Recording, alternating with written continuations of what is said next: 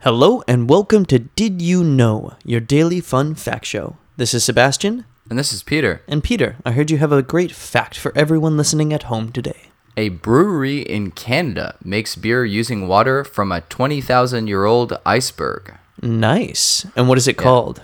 It's called the Quidi Vidi Brewery in Newfoundland and Labrador, and it harvests directly from icebergs that are up So- to 20,000 years old and float down the area's iceberg alley.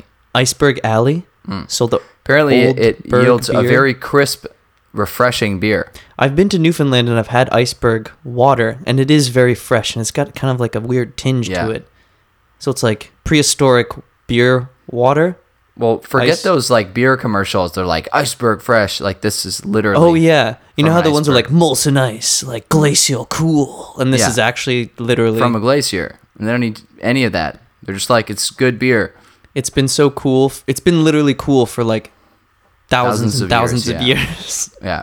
this is the most crisp, cool, glacial, refreshing Exactly. beer you're ever gonna find. Everybody. All they need is that Dos Equis guy to start drinking the glacial beer. And it's like I was frozen in ice. Interesting beer in the world. The most interesting beer in the world. That's a good spin. Yeah. Well, that fact again is a brewery in Canada makes beer using water from a 20,000 year old iceberg. That's it for today's episode of Did You Know? We'll see you again tomorrow.